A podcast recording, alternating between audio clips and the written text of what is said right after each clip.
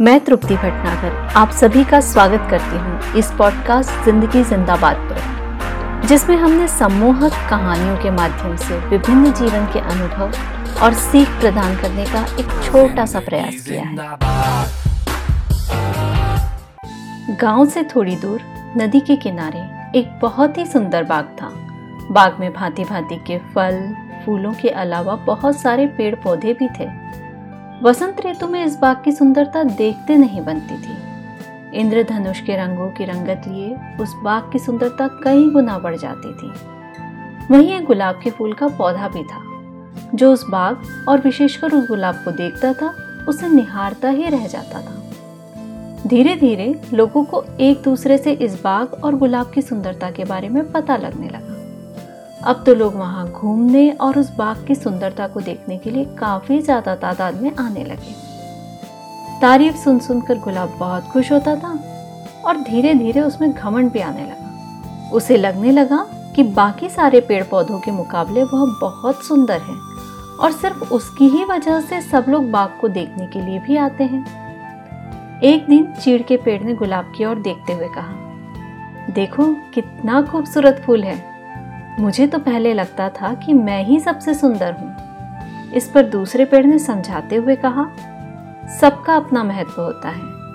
ईश्वर ने हमें किसी न किसी उद्देश्य से ही ऐसा बनाया है और उसी के अनुरूप रंग, रूप और शक्ति दी है। दुखी होने और कोसने या ईर्ष्या करने से कोई लाभ नहीं होगा, बल्कि उस उद्देश्य, उस शक्ति को पहचानो, उसे पूरा करो, ईश्वर को धन्यवाद दो कि उसने तुम्हें इस काबिल बनाया है और इस काबिल समझा है। गुलाब भी उन दोनों की बातें सुन रहा था। उसने अचानक से बोलना शुरू कर दिया। देखो, यह फालतू की बकवास छोड़ो और इस बात को स्वीकार कर लो कि इस बाग में सबसे सुंदर मैं ही हूँ। तभी सूरजमुखी के फूल ने बीच में ही रोकते हुए बोला, देखो दोस्त, ऐसा नहीं बोलते। इस बाग में एक से बढ़कर एक फूल, फल, पौधे और पेड़ लगे हैं। तुम भी उनमें से ही एक हो। गुलाब को यह सुनकर बहुत गुस्सा आया। उसने सूरजमुखी की ओर देखा और बोला, देखो, जब पता ना हो तो बोला मत करो। मैंने स्वयं ने देखा और सुना भी है कि लोग मेरी ओर देखकर रुक जाते हैं। मेरी तारीफ़ करते हैं, मुझे निहारते हैं। इस पास वाले कैक्टस के पौधे को देखो। कितना कुरूप है, कितने कांटे हैं इस पर। लगता है यह किसी काम का नहीं है। और गुलाब बहुत ज़ोर से हंसने लगा। बाकी सभी पेड़ पौधों को गुलाब का यह व्यवहार बिल्कुल भी ठीक नहीं लगा। उन्होंने गुलाब को लगभग टोकते हुए कहा, सौंदर्य क्या है? बता सकते हो क्या? तुम्हारे ऊपर भी तो कांटे हैं। गुलाब ने स्वयं को कैक्टस से थोड़ा सा दूर करा और कहा, देखो, किसकी तुलना किससे कर रहे हो?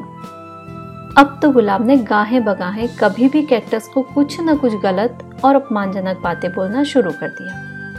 एक बार तो गुलाब ने यहाँ तक कह दिया कि मुझे इस बात का दुख है कि मैं तुम्हारा पड़ोसी हूँ। लेकिन कैक्टस बहुत समझदार था। वो बस मुस्कुरा देता, क्योंकि वह जानता था कि समय इसका जवाब जल्द ही देगा। और इसी तरह बसंत ऋतु भी अब खत्म हो गई थी। मौसम में गर्मी तेज़ी से बढ़ती जा रही थी। बारिश ना होने की वजह से बाग भी सूखना शुरू हो गया था। अब बिना पानी के गुलाब को भी दिक्कत होना शुरू हो गई थी। वहीं कैक्टस वैसे ही मज़े से खड़ा हुआ था। एक दिन गोरैया उड़ती हुई कैक्टस के पास आई और अपनी चोट से कैक्टस को बार बार नोचने लगी। थोड़ी देर बाद वह उड़ गई और दूसरी गोरैया आकर ऐसा ही करने लगी। गुलाब यह सब देखकर हैरान था कि उसके पास तो कोई गोरैया नहीं आ रही। सब की सब उस कैक्टस के पास जा रही हैं। गुलाब ने हैरान होकर चीड़ के पेड़ से इसका राज जानने के लिए पूछा, यह गुरैया बार बार आकर चोच मारकर क्यों उड़ जाती है? चीड़ ने मुस्कुराते हुए जवाब दिया, असल में कैक्टस अपने पास बहुत सारा पानी संग्रह करके रखता है और जो भी चिड़िया प्यासी होती है, वो आकर पानी पीकर उड़ जाती है।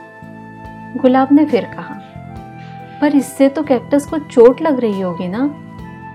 चीड़ ने कहा हाँ लेकिन दूसरों को मिलने वाली खुशी की वजह से कैक्टस यह दर्द सहन कर लेता है। साथ ही उनको खुश देखकर खुद भी खुश हो जाता है। यह सुनकर गुलाब ने अगला प्रश्न किया, क्या कैक्टस के पास इतना सारा पानी है?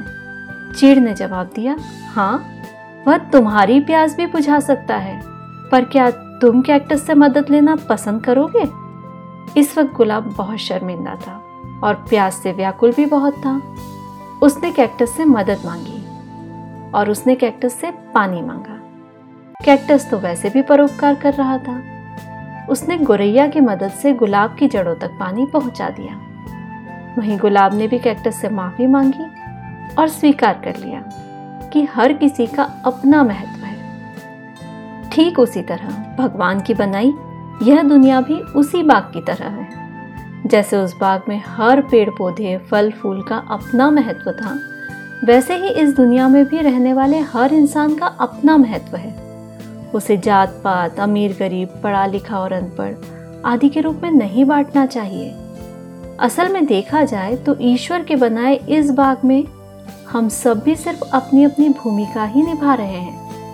महत्व तो इस बात का है कि कौन अपनी भूमिका को कितनी विनम्रता और कितनी ईमानदारी से निभाता है।